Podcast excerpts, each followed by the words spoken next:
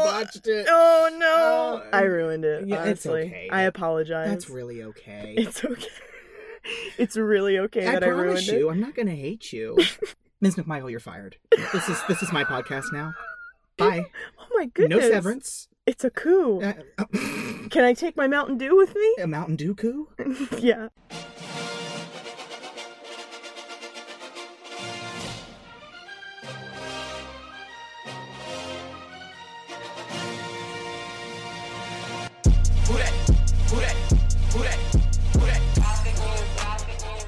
Welcome back to Kicking and Streaming, where we're here to drain your vital essence. Oh my god.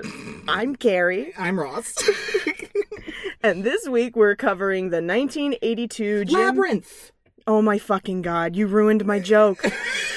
you did. I was I was gonna start this conversation by going, and for the last time, no, this is not the movie with David Bowie in it. Get out of my head, brother. If you're gonna watch the movie and you're sitting through it wondering when's David Bowie gonna show up, he's not. Just, uh, but yes, the 1982 Jim Henson classic, The Dark Crystal. And many of you probably already know that at the end of August we're gonna be getting a prequel series on Netflix. This is me clapping. Very excited. Ross came to work very prepared today. He's wearing his dark crystal T-shirt. Mm-hmm. I see the Gelflings. I see Agra. Mm-hmm. I see the Mystics. I had to. I had to. It's a special occasion. It's one of one of those movies from childhood. It's very near and dear to my heart. I'm wearing a Lana Del Rey t-shirt with bleach stains on it. There's so much energy in this closet right now. Yeah. Our mother Lana Mm-hmm. and the power of the dark crystal. It begins as a quest. You must find the shard. The crystal shard The crystal shard? to save our world, Gilbling. A wonder-filled fantasy adventure.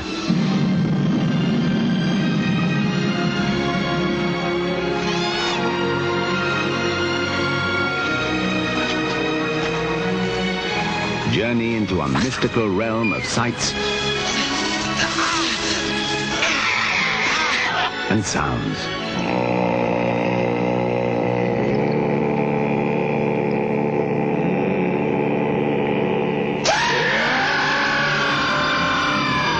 Enter the world of the dark crystal. Okay, I'm going to be deferring a lot to you today Mm-hmm. because you are the resident scholar. And I did choose this. You you I did, choose, this, Uh-huh. and you are going to have the most information at your fingertips. Absolutely, absolutely. It- my show, Mm-hmm. my show. Yeah, This you're show? yeah. Okay, all right. all you're right. gonna you're gonna run this puppy. Let's try this out. I guess. I'm nervous. Just remember, we're trying to stay focused on the material that is directly related to the events of the movie. Okay, so let's see. Jim Henson. Hmm. We all know Jim Henson. Hopefully from childhood. This was marketed to children. It has Jim Henson's name on it, but it is not the Muppets. It really isn't. It is not your everyday, but It is dark. this is a very dark piece. It's his first, you know, dive into fantasy. And in order to make this project what it was, Henson had a lot of help. And chief among that help is Brian Froud, who is Hmm. Uncle a- Brian. Yeah, Uncle Brian. We love you. Please never die. Uncle Brian. He's working on the new project as well. Is he really? Yeah. I guess I didn't realize. Okay, yay. Of course. Well, that's well. Hey, they've got everything they need. Brian Froud is a British conceptual artist, and Dark Crystal is probably the one part of his work that he's most known for. His most notable work. Absolutely, Brian Froud basically created the world in the Dark Crystal. Like they- Visually. they yes, they went through months and months of planning, uh, you know, brainstorming, pre-writing exactly how, you know, everything is going to look, how the world looks, how, you know, the creatures of this world look, and it was a very long process. I'm pretty sure the the process of pre-production for Dark Crystal started in maybe like 1977. So they, they worked for about a half a decade. this movie made about $41 million. Mhm. Tell me what it cost to make it. 25 million. D- don't ask Frank Oz. He'll get pissed off if you ask him about it. You know, uh, they Th- there were there were two people on the press press circuit, two kinds of people. There were Jim Henson's who were like, you know, this is not the Muppets. Don't come see this if you think it's the Muppets. Stay out of my mentions. It's not the Muppets. like, you know, bring your kids to this thinking you're going to see Miss Piggy. And then there were Frank Oz's. Frank Oz saying, I'm so tired of talking about how much money it takes to make movies. Uh, you don't make movies for the money. Of course not. But that doesn't mean you're eager to discuss exactly. what you spent and what you got back. bottom. So yeah, Um, Henson just uses Froud's artistic genius to, you know, bring this world to life and it is honestly one of the more s- I mean, when I say successful, I mean culturally successful, maybe not financially successful. oh, I think this is this movie has the definition of a cult following. absolutely. Everything about how this movie looks and sounds feels so real to me. And I'll have plenty of examples later, but it's one of the greatest examples of comprehensive world building. Like I'm probably going to use this word over and over again, but Tolkienian. like Absolutely. there we're we're cheated out of some of that because of the final product of the film but jim henson went as far as the skeksis were going to have their own language yeah. and we've heard clips of it Mhm. in like uh, behind the scenes material Absolutely. i'm really glad they stuck with english I know, right? And you know, guys, it's a maybe a little hard to find on YouTube or even just if you're Oh, no. googling it. literally all you have to do is youtube the dark crystal behind the scenes it'll be like the second result Yeah, and it's making of the Dark Crystal. if it right? looks like it's from the 80s that's it click And on it That's a great. That's a. We'll put the link. Can we put the link? yes we can Let- drop the let- link let 'em yes watch them. It'll, it'll be great. Because if you just want to, uh, I mean, because I know this is a podcast, but if you just want a visual uh, representation of how just how distinct and detailed every single part of this production design is, it's. I'm gonna cry. Like it's oh my over- it's gosh. overwhelming. Like the, No, the the amount of effort that's it- put in. It truly is, and I'm going to say at the top that I'm bothered that this is not a visual I medium. mean, I think close to 3,000 people worked on Dark Crystal. Mhm. Like, that's insanity. hmm That many different artists. Like, Engineers. Yeah. I think that's definitely bigger than the production crew for Titanic. Yeah. Yeah, which Uh, Like one of is- the top grossing movies of all time. This is that's insane. all right, let's jump in. Let's jump into it. Stanu Tamar. Let's go.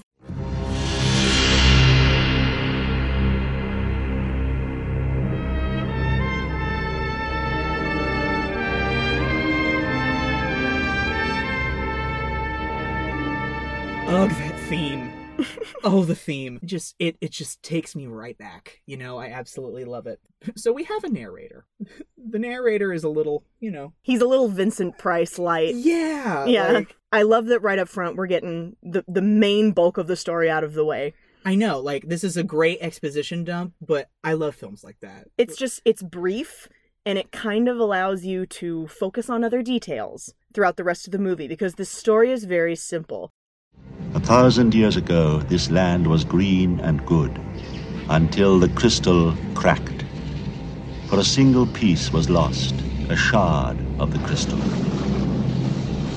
Then strife began, and two new races appeared the cruel Skeksis, the gentle mystics. So we're, you know, the planet of Thra has been become very desolate ever since the crystal, which is the guiding force which gives life to the planet, uh, has been cracked, and we have this race called the Urskiks. They're these mystical beings who are tethered to the crystal in their power. I wrote ghost asparagus. They do kind of look like ghost asparagus in the end, don't they? Yeah. But we'll get to that. When the crystal cracks, the Urskeks split into, Into. two factions, two different types of creatures, the Skeksis, and help me with the the real name. They're they're divided into the Skeksis and the Uru. I love how you rolled your R. It's it's two R's. It's U R capital R U. F U C K I N G N E R D. You fucking nerd. For the sake of your tongue, we just call the Uru the mystics. My good gracious. The mystics are these gentle, iguanodon looking motherfucking wizards. Guanodon! They're wizards, basically. They're, they're, they're sorcerers, but they live in benevolence and they live in peace out in the verdant part of the planet where it's all green and lush. Because they've treated the planet with respect and not squandered the resources and And in the castle, the Skeksis have control. The Skeksis are wild to look at. the Skeksis are probably the most intricate puppets that are used in the film.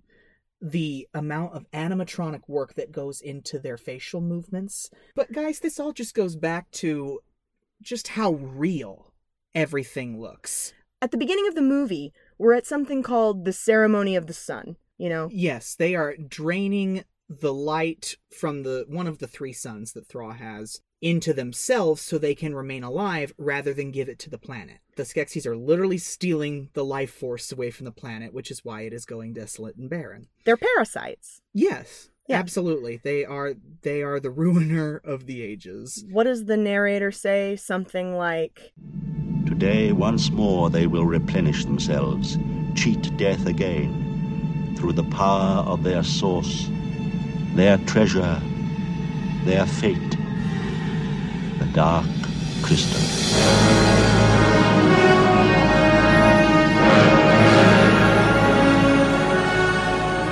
so yeah, that's basically all we need to know. Oh my god, that's why global warming's happening. Stop. Donald Trump is sucking all of the life out of the ozone. as the credits start to roll, we're getting long shots on all of these creatures. And like you were saying, with the complexity of the animatronics, you see things like their jowls moving, or maybe you can see them breathing, or their eyebrows twitch, or something like that. It, It's it's surreal. it looks so real. It's the stuff of nightmares. Like- it's really a marvel of modern engineering. It really is. It's crazy. This is a live action movie, but there are no humans on screen at any point. The, the level of production. Okay, I'm sorry. I have to stop myself because I'll, I'll turn into you. Since there used to be a lot of Urskeks, and you know, they split into 2 Mhm. you have a lot of Skeksis and Uru mystics. I'm sorry, I promise I'll call them the mystics. And but now there are only 10 of each race. There's only 10 mystics and 10 Skeksis. The mystics are just trying to do their thing, put as much good into the world as they can, but it is not enough because the Skeksis have the crystal on their side. Each time a Skeksi dies, a mystic has to die because they are of the same. Each one, each group has a leader. The mystics have a master, the Skeksis have an emperor. Both leaders are dying at the beginning of the movie. hmm And the mystics are doing an impromptu ceremony of the sun. They usually don't draw from the smallest sun, but they are because they just need a little extra power. Dad's dying. They've got a big road trip coming up. hmm Absolutely. They need their strength. Absolutely. Who packed the trail mix? It's true. Howard. It was your turn to No, Howard, don't give me attitude. Where are my M&Ms? These are fucking raisins. God damn you, Howard. Who is Howard? Howard the Howard the Mystic. I don't know. Okay. And then we are introduced to Jen, yes. our protagonist, our hero. Jen is a gelfling. Yeah, every fantasy story, even if there's no humans, there's always a faction that we're supposed to empathize with as human beings because there are heroes. Yes. We need stories where we can put ourselves in the shoes of the heroes. Mhm. He's the narrator's like, oh, here's Jen. Jen's the one. He yeah, Jen's the one that has to stop the evil. yeah. He- Why? Because he's the only gelfling left. and the prophecy says that Gelfling will be the one to heal the dark crystal. There's this really cool moment where the mystics summon Jen back to the Valley of the Stones, and this one low tone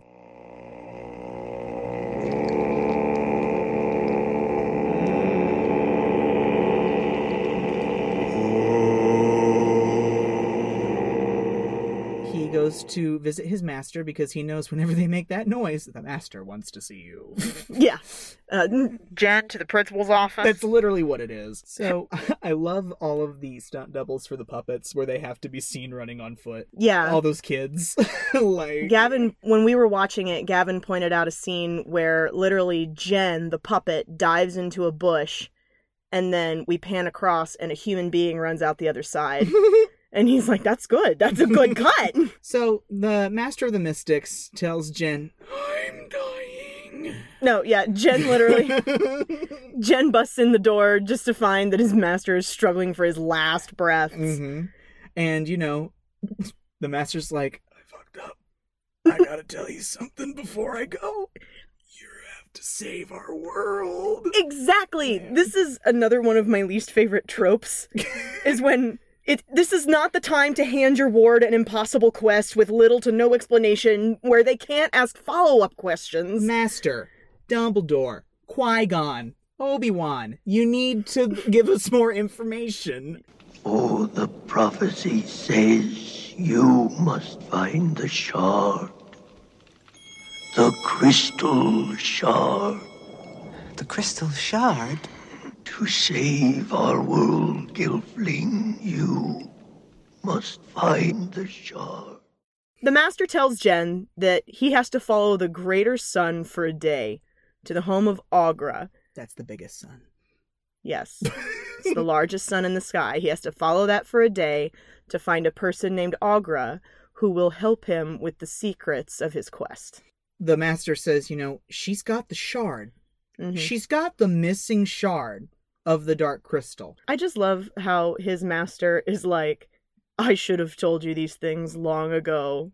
And I'm in, I'm over here screaming, Yeah, you think? So we cut to we cut back to the Crystal Castle. This is very much a s- narrative that flashes back and forth between what bullshit the Skeksis are doing and what bullshit Jen's getting up to. We have the general slinking into the hallway, and he's like, diabetes, and Oh my god. but he meets the Chamberlain in the hallway, and they do not like each other. They, They- have history. I'm wondering if there was, you know, some sort of falling out there. Chamberlain hisses at him Yeah. Um. And then that oh, noise that just sends chills up my spine. Hmm. I hate your whimper. Oh, I just I I resent it. uh, the Chamberlain and the General are going to uh, where the Emperor lives inside the castle. He's bedridden, the emperor. You're not kidding. so they all gather around this decrepit scene. That is the only word I can use to describe it. This dying Skeksis is the oldest and the weakest, but he's the scariest thing here. I know. He's also, yeah, he's like the smallest one of them just because he's so frail. And the general's like, you better recognize this is the emperor. Everyone bow down. But the emperor's just like. and so Chamberlain thinks because everybody's eyes are closed, he can just take the scepter. Yeah, the scepter's laying in the bed with the emperor, so Chamberlain just kind of reaches for it.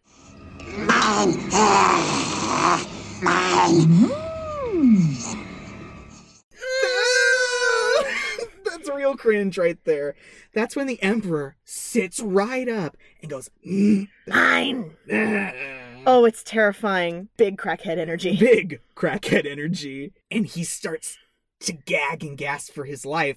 Ugh, I'm looking away. I'm hiding under my bed. I'm calling the police. I'm terrified. 10 year old me is traumatized. And then he just kind of flops back, and all the Skeksis are like, um. His face just begins to break apart Oh. and break down, Ugh. and his whole body Ugh. just kind of crumbles in the bed. This motherfucker just disintegrates like dog shit that's been sitting in the sun for two days. They're just like, How do holy you- fuck. How do you not see yourself in that? exactly. They're probably all questioning their own mortality in that moment. It, we kind of fade back to the Master's cave after we see the Emperor disintegrate, and the Master just fades away Twinkles. Ding, ding, ding, ding, ding, like ding, ding, ding. Yoda. Yeah. He's gone to be with Yoda. Frankly, I think they owed us that after what they just put us through. Right. Yeah. Like just, That peaceful exit as opposed to that incredibly traumatizing nonsense. just again, Skeksis dies, a mystic dies.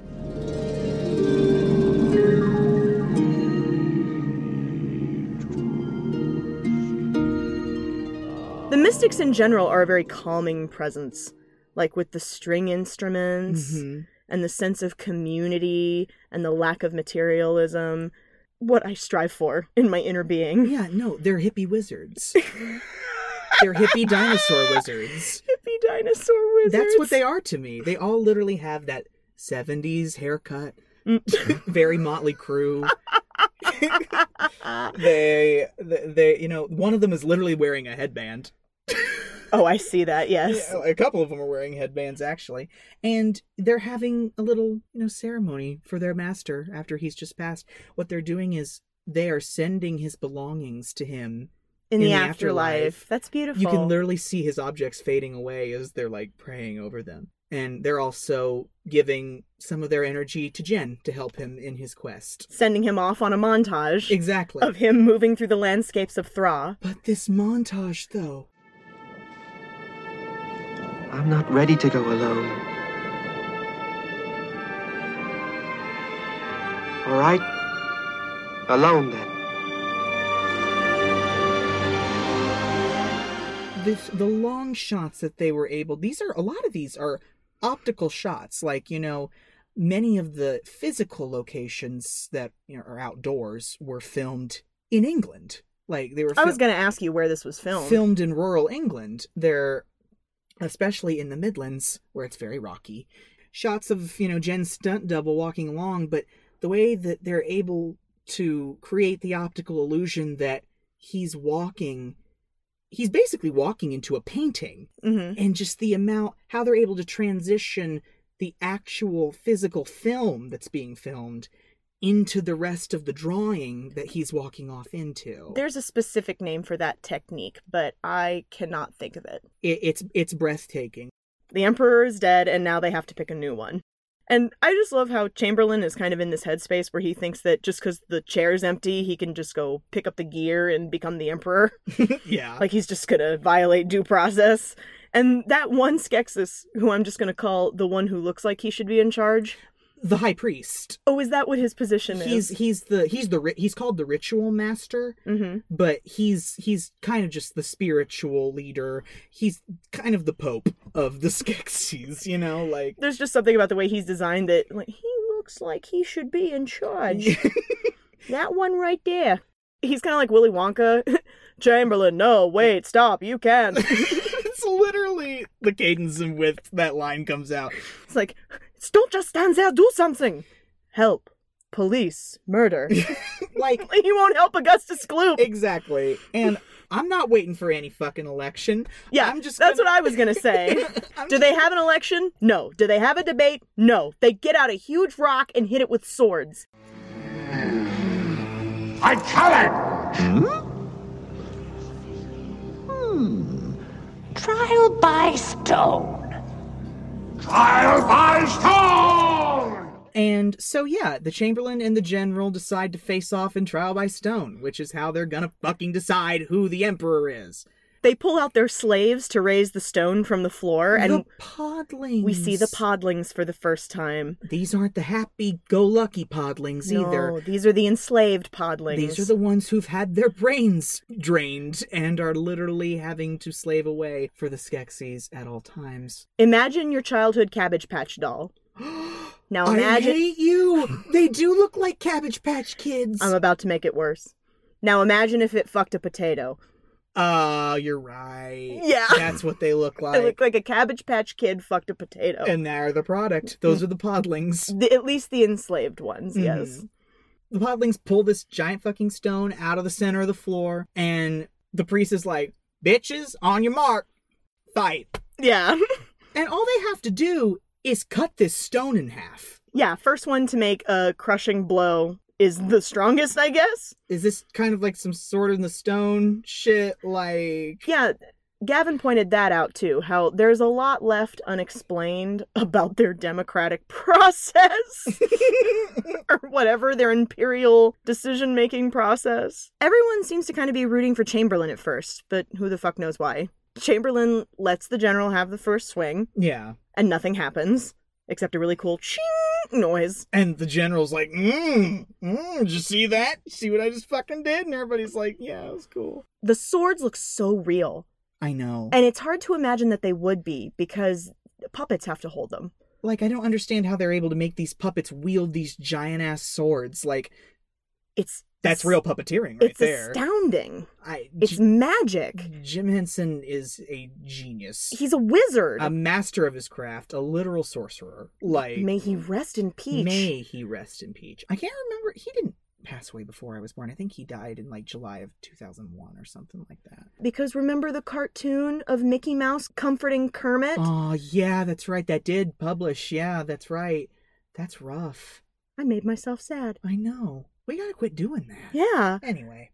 The Generals made a pretty successful hit, but again, nothing happened. And Chamberlain? The shriek. Just just play it for them.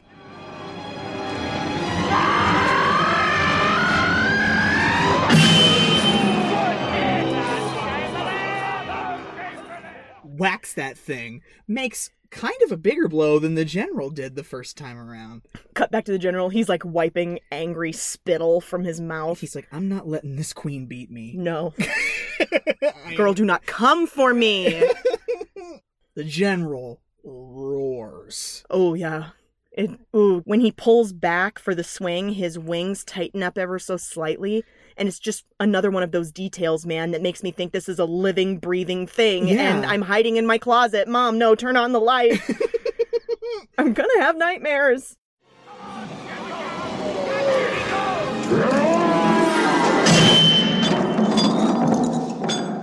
Cuts that motherfucker in half. with a sword. Again, I don't understand why this is the process by which we elect leadership. Who's gonna be the manliest Skeksis? There's one that's literally okay. They're all male, but there is a Skeksis that he's the he's the stylist of the group. Yeah. He's the Jonathan Van Ness of the Skeksis. He really is. and he's got this Elizabethan collar and these eyelashes. Like he's the fishiest queen of the bunch. He I really agree. is. I agree. The general wins the electoral vote by cutting the stone in half. Now that the general is won, the law says that the chamberlain goes into exile. Yeah, and like I said before, you can see the ritual master is like, well, fuck. Yeah. I really liked him. Yeah. Now I have to throw him out forever Yeah. because he challenged another one of us. On the list of things that I never needed to know in my lifetime, uh, what a skexis looks like naked Oh. is near the top of the list. Ah, you're right. because in order to banish him, they have to literally strip him of his riches. They rip his robes off. It's kind of a scary sequence. yeah, it's a little. The ritual master's just like, it made me tense up. he has to pay. Yeah. And then, yeah, all the Skeksis swarm the Chamberlain, strip him naked, and Yeah, throw him out in the street. while the general takes the scepter and is like, I'm the fucking emperor now. Oh no, th- correction. He goes. Now, bow down to me!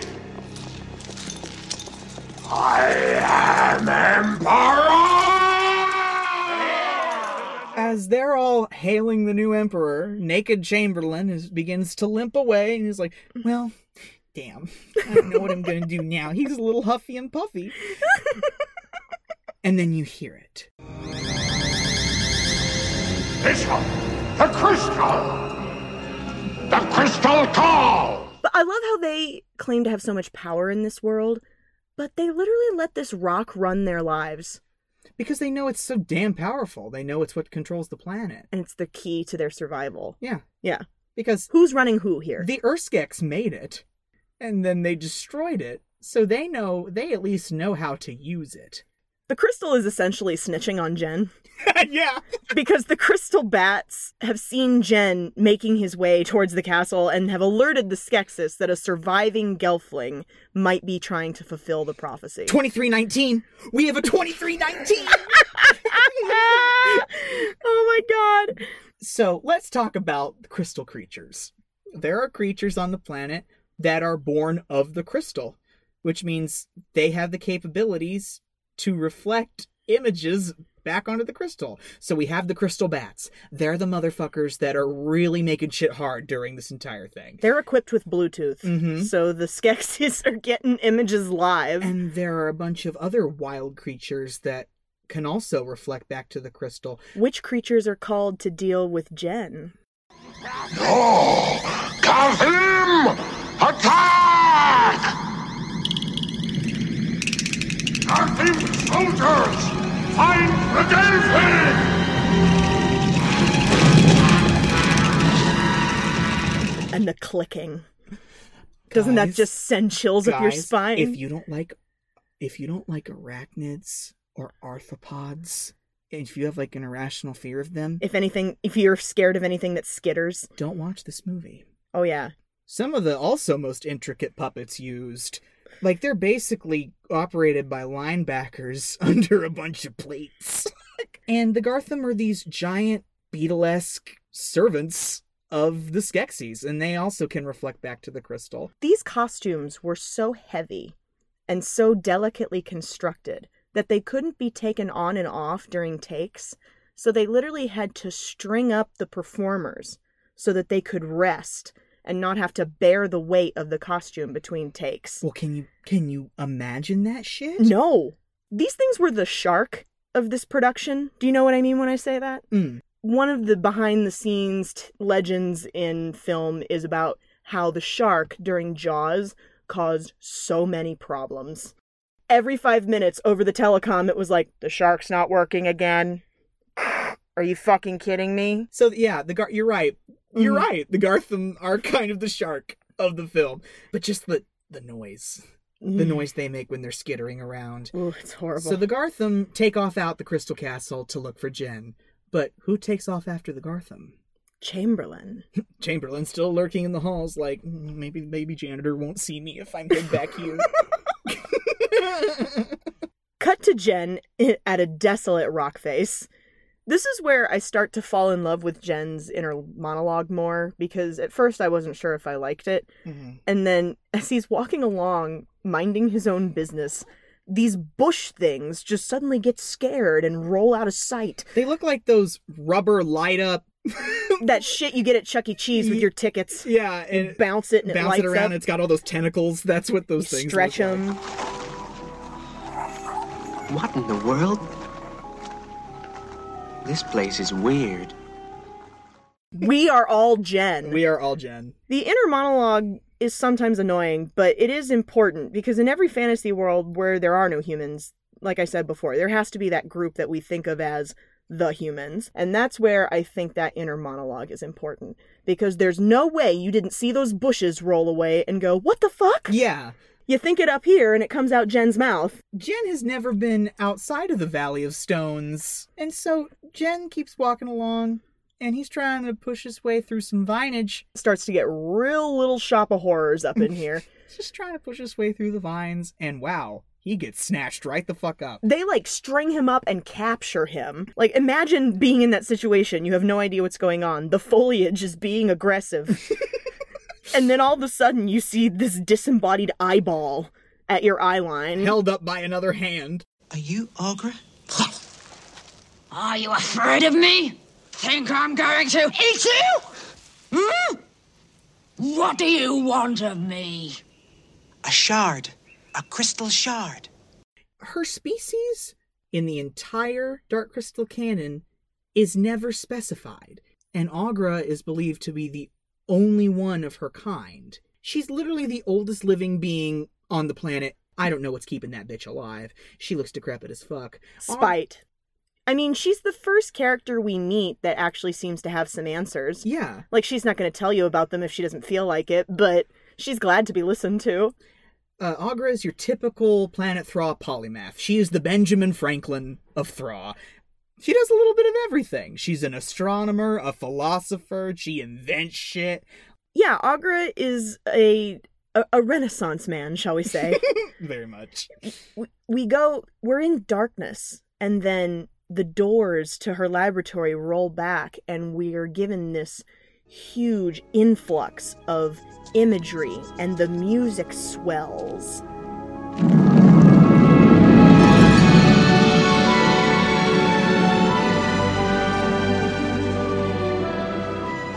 And you see all of the experiments and the orrery, which is a mechanical representation of the solar system. I had to look that up. Mm-hmm. Yeah. this orrery whirring around. You're... It's gigantic. It fills the entirety of her observatory. She's literally sculpted, pinpointed, put together this machine representing everything in Thra's star system. I just love how he comes in. He's standing there staring at it, mouth agape, and then Agra just busts in from off screen. What's it for? Hmm? Hmm? Is that what you want to know? Is that it, Gelfling? You don't know. She's treating him like he's nothing. She's just aching to tell someone who actually wants to listen. she is. What is she tracking with the orrery, Ross? She's tracking the movement of the three suns, basically, because when the three suns align, there's a great conjunction. Now, ask what the Great Conjunction is. What's the Great Conjunction? What's the Great Conjunction? You tell me. The Great Conjunction is the end of the world! Or the beginning? Conjunction, junction, what's your Destruction. function? Ah! the great conjunction comes every thousand years. So Agra's I don't give a fuck energy is so strong, and it only gets worse the more questions he asks. like he keeps like, well, I have to do this impossible thing. I need answers. Agra, what do I do with the shard? Heal the Dark Crystal. But how? Questions, questions, too many questions. You want a shard? Here. she dumps this box of just glass shards out at his feet.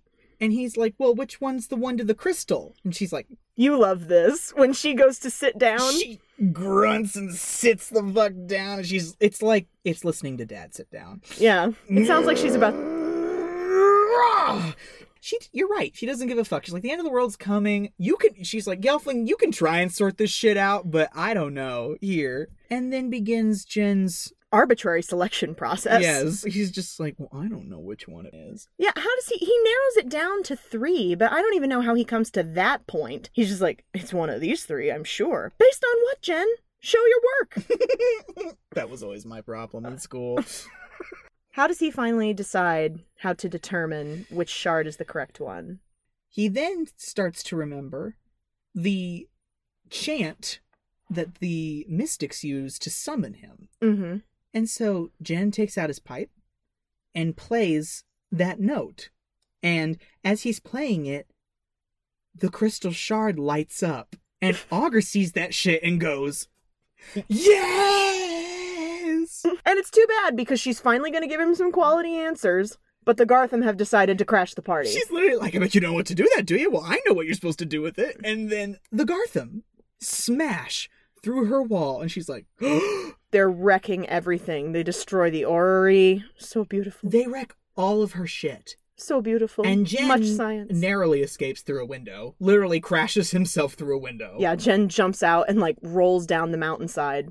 Him looking back up, and her entire observatory is on fire. I'd feel really bad right about now. And if, and yeah, and you're just like, oh no. This is where that cut happens, where literally Jen ducks into a bush, and then we pan to the left, and it's a human being running out the other side of the bush. Good job, guys. They're very inconspicuous with that. yeah. This is where we realize that Chamberlain has followed the Gartham all the way to where Jen is, and now Chamberlain's going to continue to follow Jen. You're just like, hmm, lurking in the shadows. mm, mm, mm, mm, mm. Yeah, he's got an angle, but we don't really know what it is yet. mm. You just made a shiver go up my spine. We do a brief cut back to the Valley of the Stones. The mystics are like, okay, we gotta go. Yeah. We've gotta go and make sure. We gotta just pray that Jen is doing everything right, and we're just gonna start going to the castle. And if we get there and he's not there, well, damn. Yeah, damn. They're just like, fuck it. There's ten, there's there's nine of us left. Like, what are we gonna do? hmm They're hitting the road. And it begins a very nice process throughout the film of us checking in on the mystics. They're as- moving so slow. Yeah, I know. They can't move very fast, so it takes them a long time to Could you get. imagine if someone realized halfway there that they forgot their phone? I hate you. we gotta go back. Howard, I don't this have. is the trail mix all over again. I don't have my charger. Howard. Er Howard, that's his name. Er, Howard. And because the mystics know the Great Conjunction's coming, they're just like, fuck it, I want to be there for it. I mean, might as well be there for it, even if it's going to end badly. we cut back to what I call the forest of oh hell no.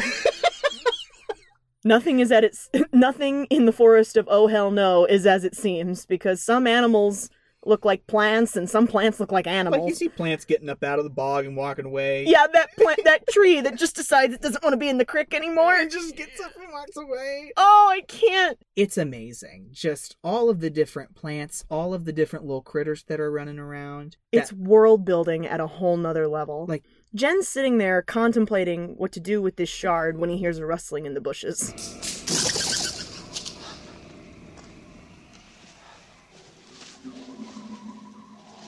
I don't like this. Again, we are all Jen.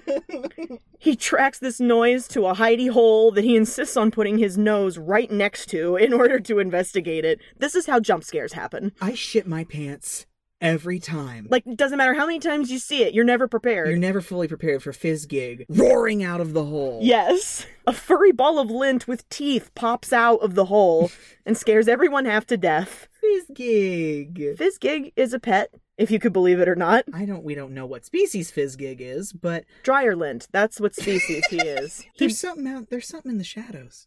it's Kira, Fizzgig's owner. What's Kira carrying? She is a gelfling. Ogiej. Откуда? You, Gelfling? Like me? Well, yes, But I thought I was the only one. I thought I was. Oh.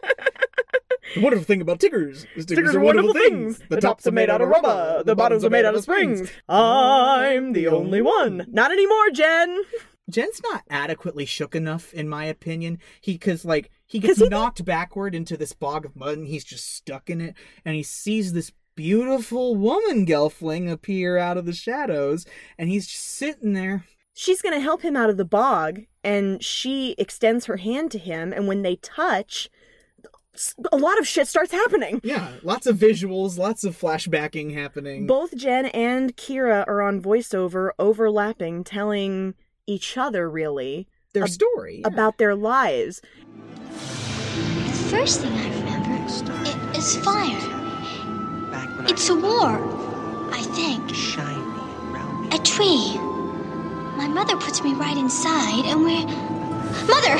Mother the monster! I wish this was real.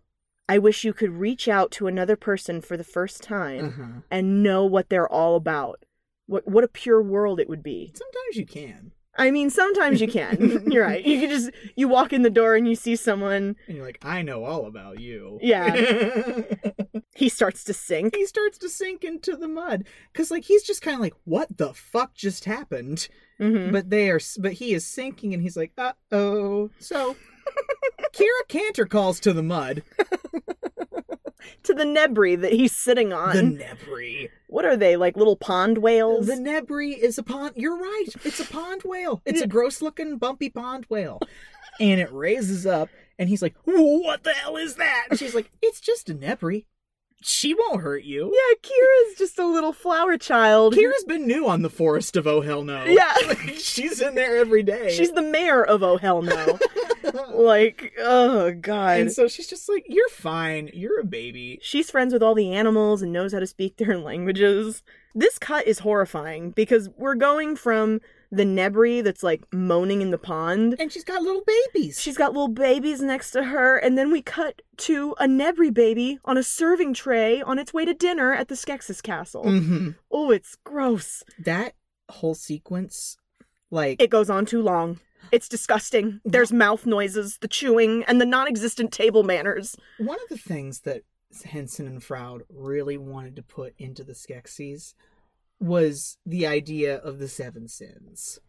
Yeah, they live a life of decadence and Mhm. indulgence. like you know you know vanity and greed and gluttony this is definitely a scene where gluttony is Mhm. exhibited Some of them aren't even bothering to use silverware. They're just like they've got their beak first in their dish. jonathan van skex has got little little um little Little fingernail. li- little little fingernail Cutlery. yeah cutlery and he's eating it up but no the other ones are just shoving it in Jonathan Van Skex. yeah the the the stylist, I actually- Skeksis. But They're burping and being disgusting. I feel bad for the rats who are just sitting behind them waiting for scraps to be thrown their way. or waiting to be taken. oh my god, because they eat the rats for dessert. The Gartham have returned, and you're curious as a viewer because they have a burlap sack that is struggling against them as they get closer. And you're like, wait, what? It has a tag on it do not open until Great Conjunction.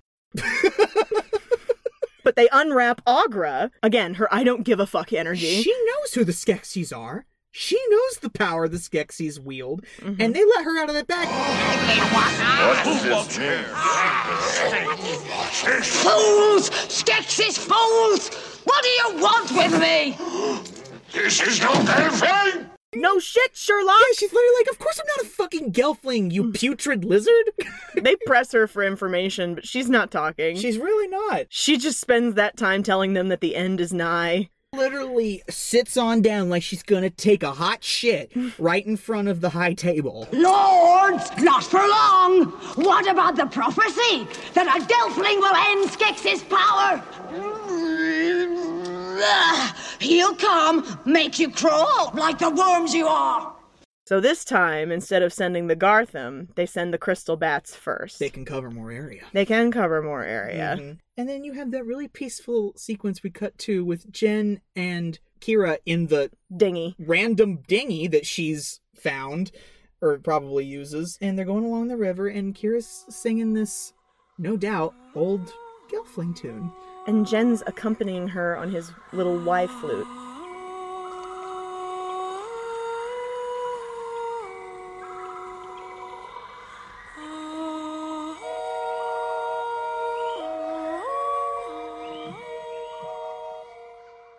And but Kira sees high in the sky a fucking crystal bat and she's like, "Mm-mm." Yeah, this is a good time to point out that uh, if it were not for Kira, Gelfling would have died in the forest of Oh Hell No. Yeah. Like, she is the Hermione Granger of this story. She really is. She- they would have died without her knowledge in some situations. and so with great precision, Like, bolos that thing out of the sky. exactly, she hits that thing.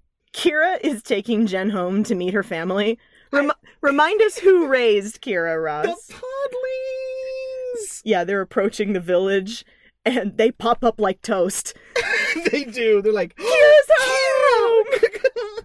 they are so excited. This is a classic scene in lots of fantasy and sci fi. We get like the slice of life scene. Dun, dun, dun, dun, dun, dun, dun. Yeah, the Dun, Star dun, Wars dun, dun, cantina. dun, dun, dun. I literally Dun, wrote dun, the dun, Star dun, Wars dun, dun, cantina in dun. my notes. Because that's that music that's the podlings are playing is not unlike It's very it's party time. steerage on the Titanic, you know? Like, they're having a good fucking time.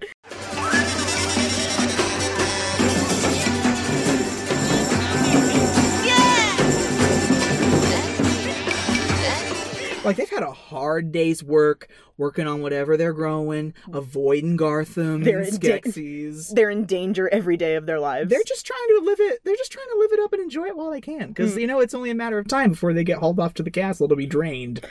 during the celeb Sorry, they're living in a hell. That's my point. The podlings are living in a hell. during the celebration. Jen is actually explaining to Kira what his mission is. They're really bonding during this time, and how could you not? You think you're the only one of these creatures left in the world, And here's another one. and here's another one, And a girl. and a girl. Mama, there's a girl in the castle.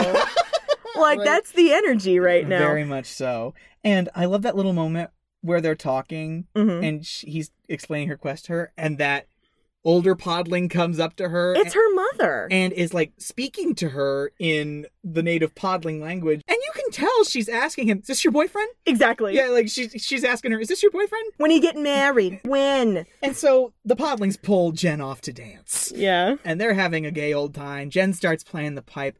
It, th- they're really getting into it. But guess what? Oh, yeah! the Gartham busts down the wall of the Podlings Club. they get Kool Aided. And then the co- the Gartham start popping podlings in their little sack because they're like, okay, we gotta take these back to the castle, gotta have slaves. Narrowly escape the Gartham once again. Chamberlain makes another appearance, but this time he like saves them from the Gartham. And even though the Chamberlain is exiled, the Gartham will listen to the Skeksis. After the Gelflings get away, Jen starts to feel some pretty hardcore guilt about how his presence has brought ruin to so many people. And like he chucks that shard. He goes, I wish I'd never heard of this shard. And then just throws it away. I'm like, that's the answer to all of the problems, Jen. I'm like Damien in Mean Girls when Lindsay Lohan like breaks that plastic tiara. yes. Jen and Kira wake up in what they realize is a Gelfling temple, like an ancient Gelfling ruins. Mm-hmm. Yeah. And they start exploring. I paid a lot of attention during this scene because you never know what's going to come up in the prequel series. Mm-hmm. Like, Kira finds this big stone chair that's like all grown over with vines. I'm like, that's somebody's throne. Mm-hmm. Like, who does it belong to? Like, I'm I'm so watching this in anticipation of the show. I just I'm soaking up every detail. Mm-hmm. Kira finds the shard Mhm. that has been thrown away, discarded by Jen. Again, God bless Kira. I love how the shard conveniently lands on one of the altar tables. What does it mean? And what are those funny marks? Oh, this is all writing. What's writing? Words that stay. My master told me. Oh. Kira doesn't know how to read. Yeah. And she knows how to speak her own language, but she doesn't know how to read it. Uh, It's like street smarts versus book smarts with Jen and Kira. Kira's street smart, Jen is book smart. Well, mm-hmm. you know? thank God that Master taught him something. Exactly. This movie is so blessedly simple because we get the basic plot at the opening, and then based on context, we know what they have to do. Exactly. Hmm. Mm-hmm. We already know what they're supposed to do, but they're just figuring it out right here before our very eyes. yeah, And it's great. when Kira goes, Wait, this is a piece of the dark crystal. And I'm like, Yeah, we knew that already. and she's like, and she's like, and, and they're they're talking, they're overlapping each other. We we have to heal the the dark crystal. And then I'm like, yes, yes, put that shard back where it came from, or so help me, so help me, so help me. Shoo, go, get on, get out of here. When single shines the triple sun, While they're figuring it out, who shows up? Chamberlain. Chamberlain is trying to convince the Gelflings that he's there to help. That all he wants to do is bring peace between the Skeksis and the Gelflings. But it's fake news. oh yeah, it's fake He's news. trying he's trying to tell Jen and Kira that, you know, the prophecy is not real. It's what's caused all this fear between Skeksis and Gelflings. Like, we wouldn't have done anything, you know. if Where's we- PolitiFact on this? And he's like, just come with me back to the castle and we'll show the other Skeksis that you're not, you know, terrible. that savoir faire that you were talking about of Kira's. She like jumps between them and is like, Kira's like Kira's like, fuck that shit. I know that fucker. He's sketchy. I've seen him around. Like Kira's like, Jen, please stop talking to strange dinosaur birds and let's go. like, don't listen to this man. And then they run away, and Chamberlain is like, God damn it. And- Wait, please, please, wait, please make peace. You love to trot that impression out when you're trying to get me to do something. I do. So Chamberlain's begging for them to make a peace, i.e., come back and let us kill you. Um, TLDR. so they get away, and then we come to our favorite creature friends. yeah, Kira calls on another one of her groups of animal friends, the Landstriders. She's Snow White, Pocahontas, Fiona, all in one. Like, Honest to God. yeah, the Landstriders are my favorite just because of the way they look, what they what they actually are, and what our knowledge is about how they're operated. another stunning performance by the production crew at Dark Crystal. Describe the operation of the Landstriders to me. The Landstriders are these weird, tall, bunny looking things. They're very, very tall. They stand on very tall legs. And what it is, is there is somebody in the Landstrider suit, and they are on four very tall stilts Like on all fours. on all fours, and they have to balance themselves so that they can stride they can cover like miles in a very short period of time. Yeah, they have these super long legs and they're very, very fast, so they can cover great distances. I love how when they're mounting the Landstriders, Uh, no, no, Fizzgig. You stay here. Dole. Oh. Oh, all right. Come on. Tamar, Tamar. And I love how Jen's like, Kira, you don't have to come with me. And she's like, I know. And he's just like, all right, together then. It tickles my heart. No, it's a very oh my god moment, you know. We're transported to a chamber of toenail curling tortures. Mm-hmm. It's a zoo slash prison. It's a very it's this it's the scientists like little menagerie of things that they're testing to suck more life out of the planet. This was horrifying because at least when you're a kid, this is kind of the first time that you intellectualize the slaves you saw bringing up the stone and the podlings that you saw partying are the same creature, Yeah. but the slave podlings are what happened after Dr. Skexestein has had his way with them. Yeah. Yeah, because like you see the horrifying process of the Gartham emptying out their little baggies Mhm. and the scientist putting them in this chair and he opens up this hole in the wall and it's the shaft of air and fire that the crystal is hanging above in the crystal chamber and you've gone all the way down underground to where this ex- this lab is and there's this reflector that's been built into the side of the shaft and what the scientist does is he puts that reflector right under the crystal uses the light from the outside to reflect the crystal's light into the podling's eyes and just slowly but surely that podling drains and drains of life and his physical liquid essence is being drained from his body for the Skeksis to consume Ugh. because it brings them youth and vitality. Ugh. He gives it to the general and it lasts like all of 15 seconds. Yeah. Like some horrible product you buy on QVC. And the general flies off the fucking handle Yeah. because he's like, I want to be beautiful again. Who else is in the lab? Agra. Yeah, poor Augra's She's been. all caged up. She doesn't have her eye. yeah. It- it's sitting on the table next to her. She can't reach it. she can't reach it through the cage bars. Do you think they tried to squeeze her and she punched him in the face? Probably. Yeah. Can you imagine drinking Agra's essence? Ugh. I'm not saying imagine it. I'm just saying. Well, I mean, I did. It's too late. Well, I'm just saying she's the most sustained life form on the planet. Would it- Don't you think drinking Agra's essence would keep you alive for a long time? I mean, it's spite that's keeping her alive, so yeah. A diet spite? Ah, Stop! Outside, Kira and Jen are rolling up, and there's this awesome fight sequence where they intercept the Gartham that attacked her village.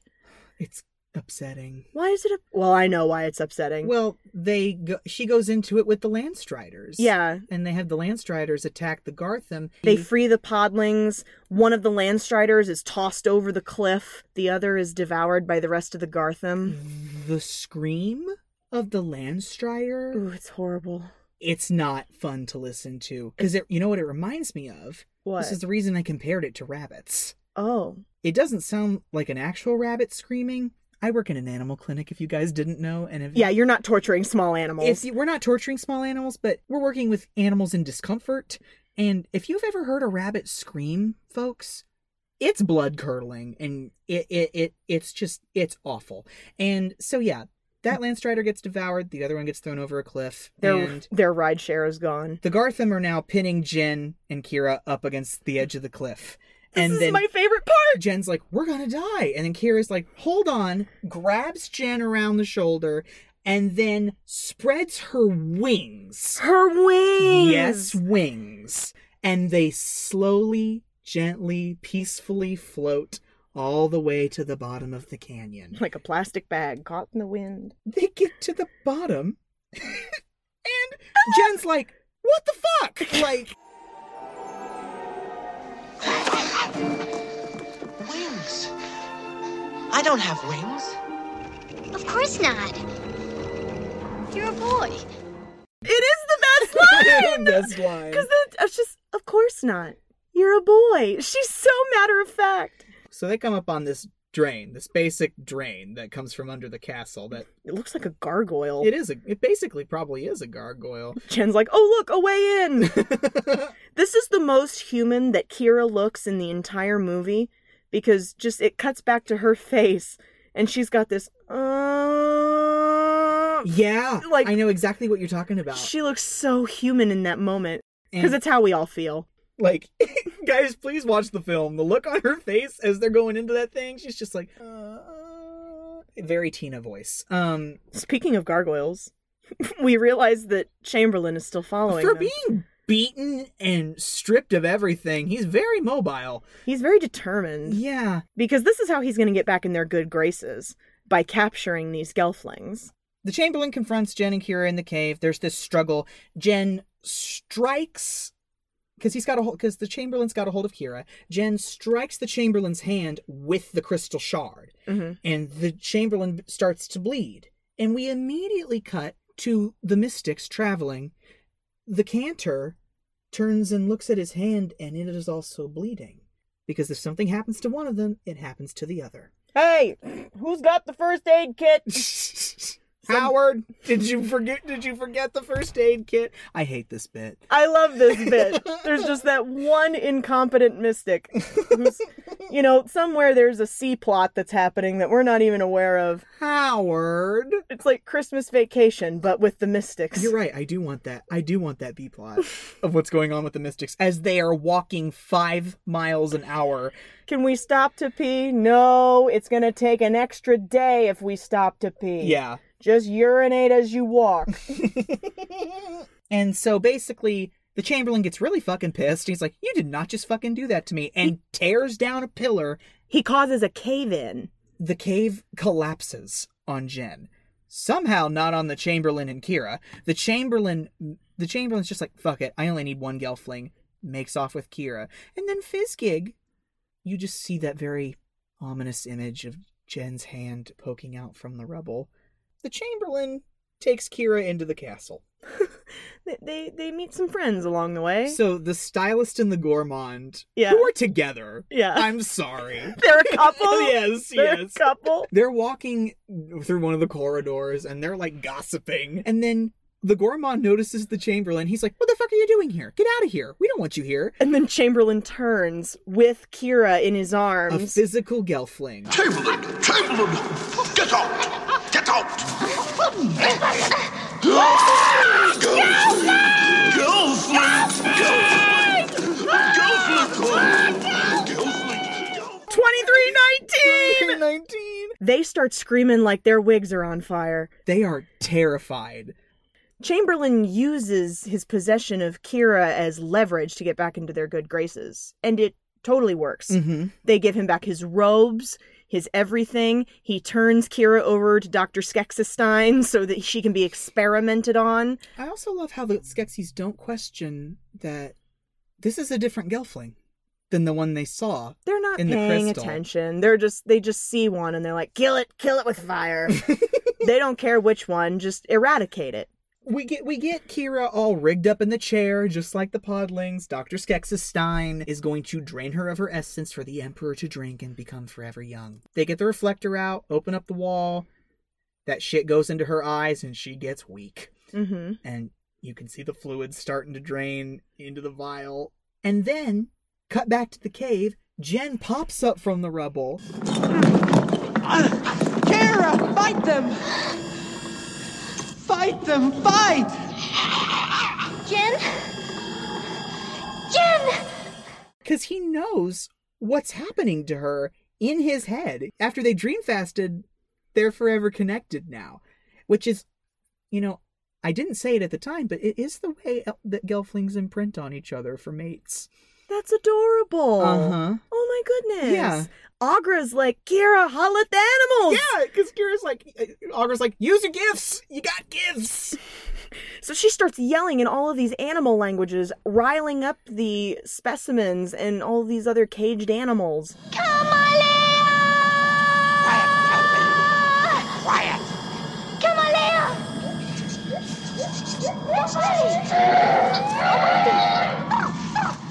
And the animals get so riled that they manage to break out of their cage and they attack the scientist and knock him backwards down the shaft the, ben- beneath the crystal. so yeah skektek dies and we The- have a small little cut to the mystics traveling and Er Another. the herbalist dies Yeah. in in the in their party oh, that is wonderful. because like you have this perversion of science, the Dr. Skexestein, Mhm. and then the herbalist like a medicine person, Mhm. someone who actually helps someone, a healer. Yeah. I love it. Isn't that great? You're spelling that out for me. hmm I'm sorry, we need to talk about this before Kira leaves because Aubrey's like, you have very little time. The conjunction is coming. You need to get on this shit. She doesn't free Agra. She doesn't. Is that what you were going to talk about? Yeah, she does not let Agra out of her cage. Jen's still trying to find a way out of the cave system, and he falls into this hole. This deep, dark hole. I wish you guys could see what Ross just did. I'm sorry if I'm making noise that falls into this hole and it's pitch dark. Yeah. And you hear it.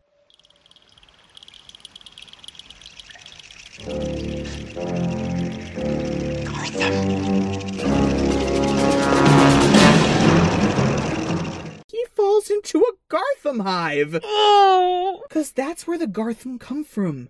The bowels of the castle. That's where they were born. That's where they live. That's where they were found. Luckily for him, because Jen, in a very Da Vinci Code kind of way, just keeps kind of getting out of everything that you're like, there's no possible way out of. And this Gartham pierces a hole, and you realize it leads out to the shaft that's under the crystal. Lucky you, Jen. Yeah. And so Jen crawls out that hole and they're like reaching out after him, but they can't get to him. That motherfucker climbs all the fucking way up the shaft of the crystal. To where the scientist fell out. Mm-hmm. Yeah. And Agra has gotten out somehow. Kira didn't let her out. Whatever. She's just taking inventory of all this guy's shit. She's just looking at all his shit like, hmm, I finally had this. You know? Yeah, the, the end of the world is coming. I might as well have a souvenir. and she obvi- she has lost faith in Kira and Jen at this point. She's, I think she has. she looks at Jen. She's just like, hey. You Here were- you are. You're not up there. you were supposed to have fixed this already. And I'm sorry, at this point, Jen doesn't give a fuck about shit. All he cares about is Kira. I mean, hey, no, Like- listen, I have thoughts about this in a minute. Uh-huh. Okay, let, let, let's get there first. Everyone is gathering for the Great Conjunction. Everyone staggers in. Jen gets there first, and he's kind of having a moment with the crystal because this is literally what his entire journey has come to. But before he can do anything, the Skeksis arrive, and they start positioning themselves in a circle around the crystal. And this is when he notices Kira on like an opposite balcony, and they're like aware of each other, and they're watching the Great Conjunction start to happen. And the Skeksis are chanting, Now we will live forever.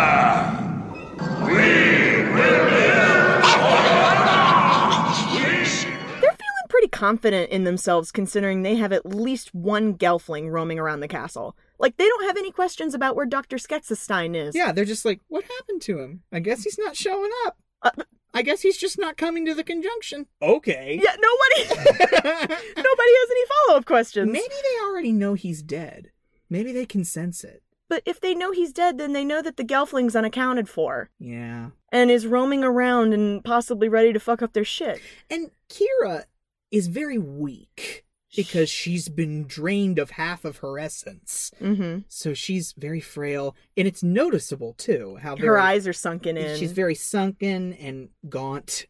And so they're chanting, We will live forever. And who the fuck rolls up? Fizzgig. Fizzgig, the lint dog. And starts barking, draws attention to both of them. Jen jumps on top of the crystal to avoid capture, but of course he drops the fucking shard. It lands like two inches from the side of the shaft. Fizgig gives his life in a heroic way by biting the general before he can pick up the shard. He throws Fizgig down the shaft. Fizgig, Fizzgig. we hardly knew ye. they all start to swarm Kira. All the Skeksis start to get around Kira. Jen's going to use the crystal to bargain for her life, but she won't let him do it. Yeah. She You're just- right. He is willing to let it all go. Give us the shard and you can go free. Uh, No! Uh. Yes! Just don't harm her! No, Jen! Heal the crystal. Kira! It's so dramatic. She throws that shard, and he, by a miracle, catches it. I know. Right as the ritual master stabs Kira with a knife. fatally.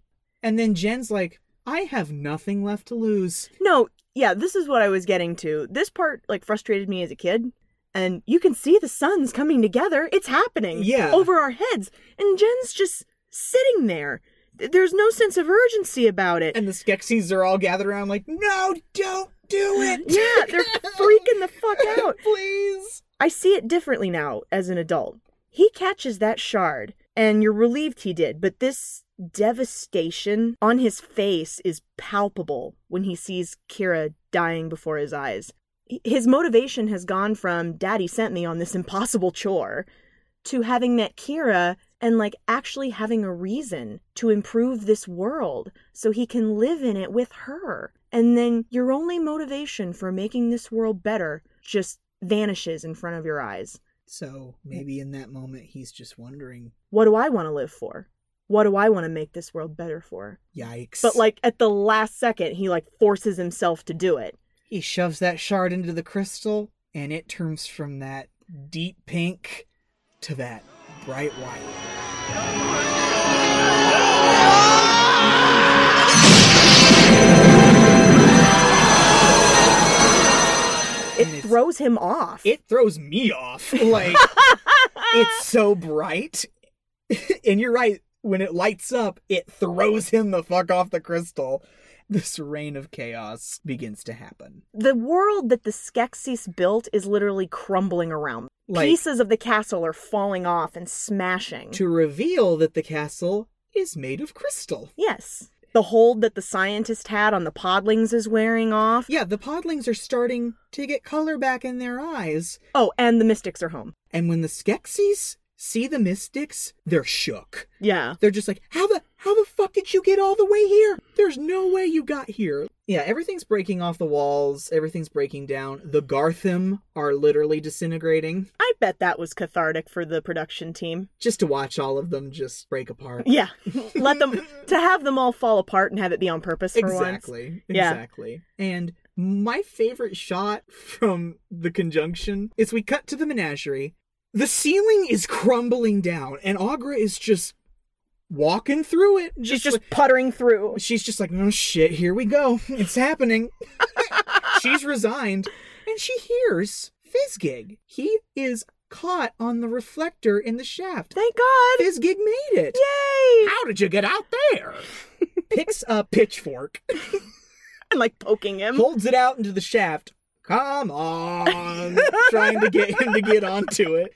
Augur rescues Fezgig. What ends up happening is, as the Great Conjunction comes to its pinnacle, everyone is drawn back towards the crystal. All at once, the mystics summon their collective power and tap into the crystal. And the Skeksis just kind of start moving backwards little by little towards their respective mystic, their counterpart. Each one of them combines to form the Earth Skek that was cut in half when the crystal cracked. They're so ethereal and spiritual, What but a- I also wrote that they look like ghost asparagus. Ghost asparagus, yes. Yes. And so Zazok is telling Jen, he's like, listen, we were goddamn foolish a thousand years ago. Thank you so much for fixing it. what was sundered and undone is Shall now be whole. The two made one. Zazok's little gift to Jen for saving the planet is to give Kira back to him. Hold her to you. She is part of you, as we all are part of each other.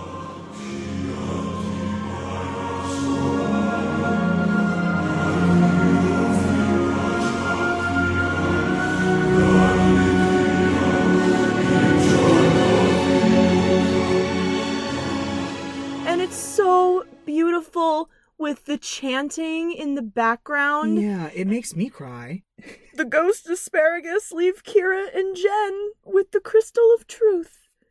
Make your own world in its light. I personally would be pissed.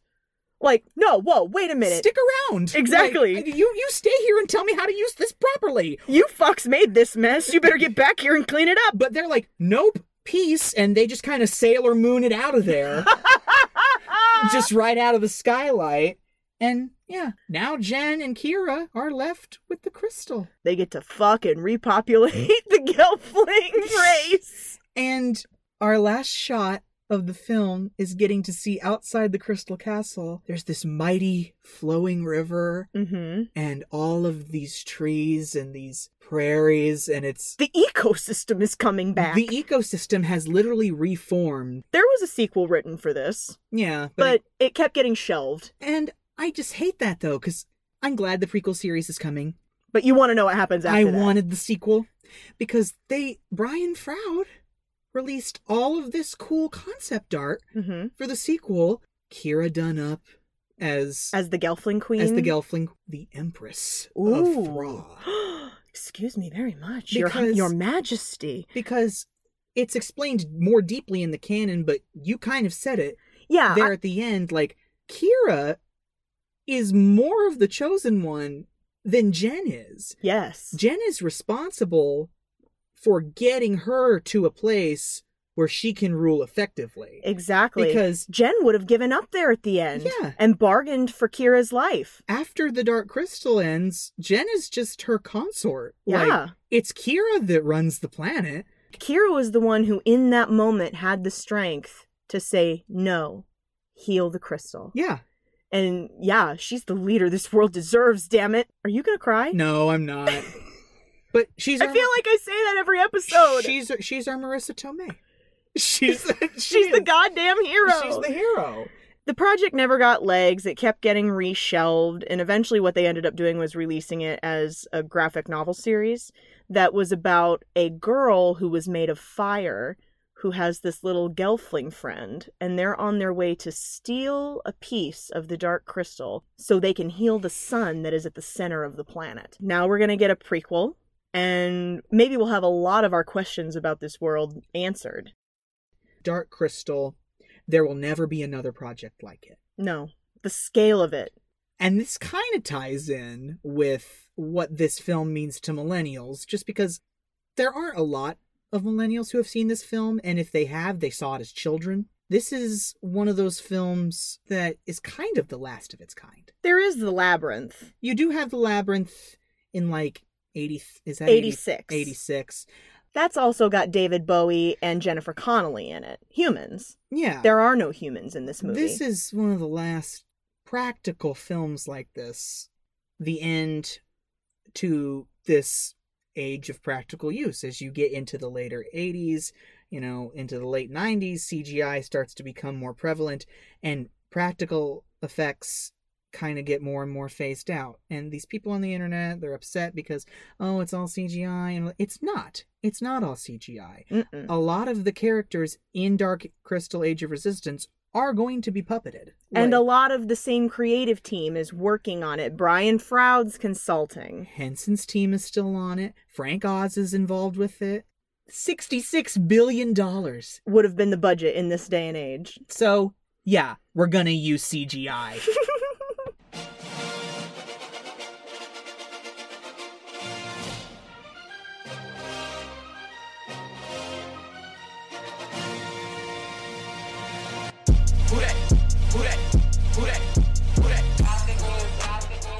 That's it, guys. Yeah. Oh my god. You know what? If you turned us off, I that's my fault. I don't blame you. Well, we've done one 1982 classic.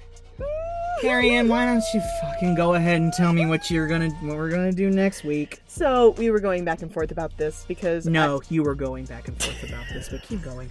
fine. I was going back and forth between do I want to do a movie musical next or do I want to do a back to school movie because it'll be probably the middle of August by the time y'all are hearing this and everybody's on their way back to school. And then I realized I can have both.